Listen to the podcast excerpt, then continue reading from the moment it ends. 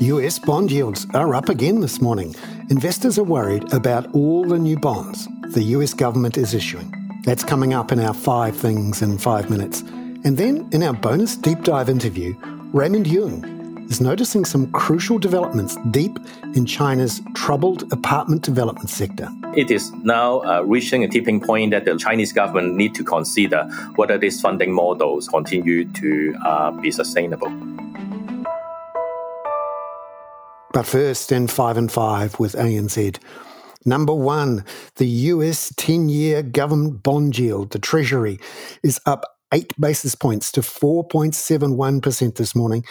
That's again as investors refocus on big US budget deficits and the growing need for investors to get higher real returns for handing their money over to the government for 10 years, the term premium, the real interest rate. Here's ANZ's head of G3 Economics, Brian Martin. The market is continuing to price that the equilibrium real interest rate in the economy is rising and it's probably going to stay high during this business cycle. And that's becoming more and more embedded in bond yields, which is why I think today we've seen yields resume their rise following a rally last week on the news of the conflict in the Middle East. Number two, a huge weight of new bond supply from the US government is a factor too, says Brian.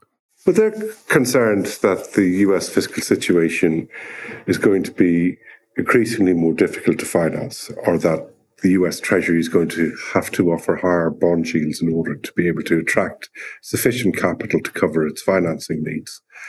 The forecasts are that US budget deficits over the next 10 years will average about 6% per annum. And then when you look forward over the next 30 years, they're actually expected to increase to about 10% of GDP per annum. But in the short term, markets are aware that budget deficits are high, that overseas buyers of treasuries are diminished, uh, that the FOMC is selling down its bond holdings, not adding to them. And I think it's just driving an underlying trend towards higher bond yields over time.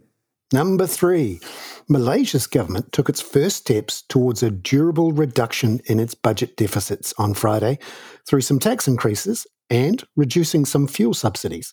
Here's ANZ's chief economist for Southeast Asia and India, Sanjay Mathur, to explain? I think that there are two aspects to this. One is that they've taken some steps towards rationalization of the tax structure.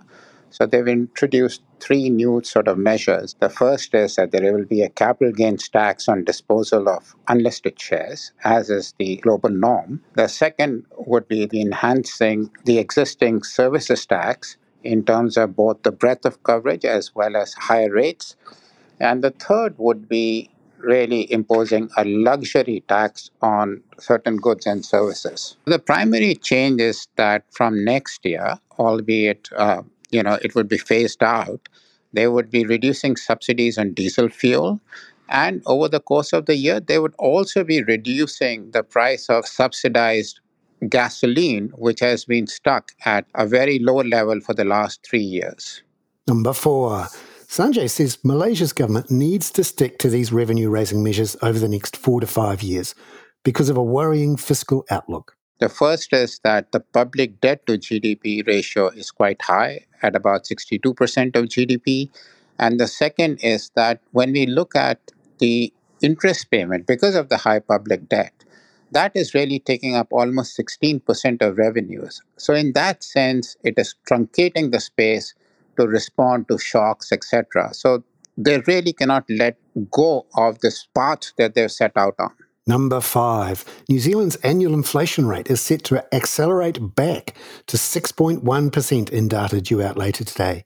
Here's ANZ economist Henry Russell. Reacceleration in annual inflation is certainly going to have some shock factor, but it's important to note that there's a lot of noise in these data, uh, specifically the end of the fuel excise subsidy and other public transport subsidies. That's set to add roughly 0.6 percentage points to, to the headline inflation rate. These are all things that the Reserve Bank will look through. Uh, they'll be focused on what the underlying inflation pressures are doing. And we're expecting a moderation in core inflation uh, in the quarter, but the real question is whether it's going to be enough. We don't think that's going to be the case, and we think next week's data are going to reinforce the question of whether an OCR of 5.5% is going to prove sufficient to get sticky domestic inflation back down to target within a reasonable time frame. Henry Russell there. Now, in our bonus deep dive interview, we take a closer look at the key part of China's economic slowdown heavily indebted local government financing vehicles, who've been working hand in glove with many of the now troubled apartment developers. ANZ's chief economist for Greater China, Raymond Yeung, says this local government debt is about to hit a tipping point of 76% of China's GDP.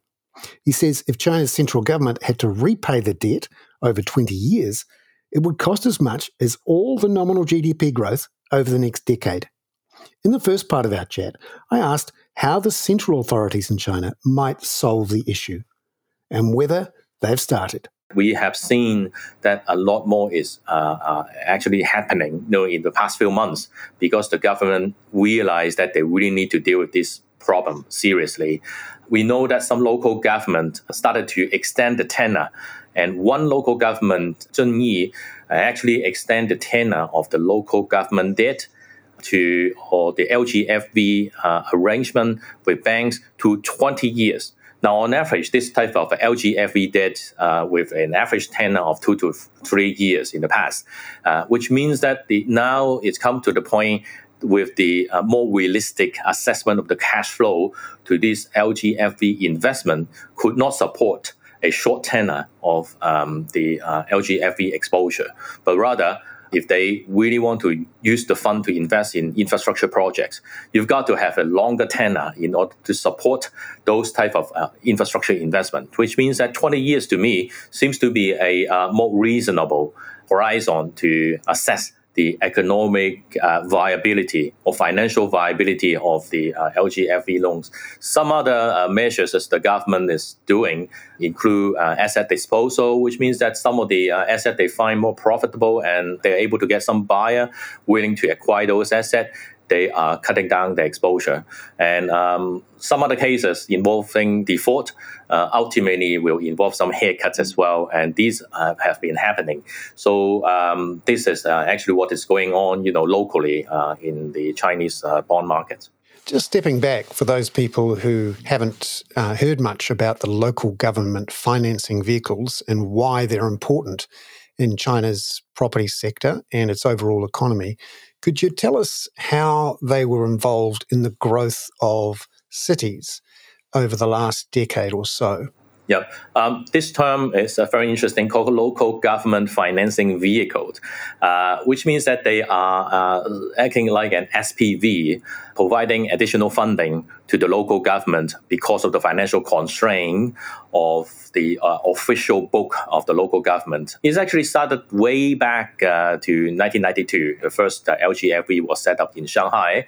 And uh, in the past 10 years, particularly after the 4 trillion stimulus package launched by the uh, central government and encouraged local government to uh, urbanize the economy and develop lots of infrastructures, then uh, local governments um, uh, echoed the call and set up a lot of uh, LGFV for the infrastructure building, you know, uh, and also the overall urbanization of the Chinese economy. Now, apparently, this funding vehicle has been very successful in boosting growth, uh, in um, funding uh, fixed asset investment uh, in China. And at the same time, some of the investment do um, support uh, some future increase in the growth potential of overall uh, economic development. It is now reaching a tipping point that the Chinese government need to consider whether these funding models continue to uh, be sustainable. Raymond Yeung there. I'm Bernard Hickey. That was 5 and 5 with ANZ for Tuesday, October the 17th. Catch you tomorrow with the latest on New Zealand inflation.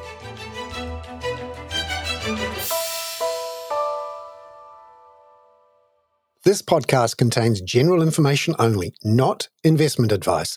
You should obtain advice for your personal circumstances before making any investment decisions please view the podcast disclaimer available via your media player or email.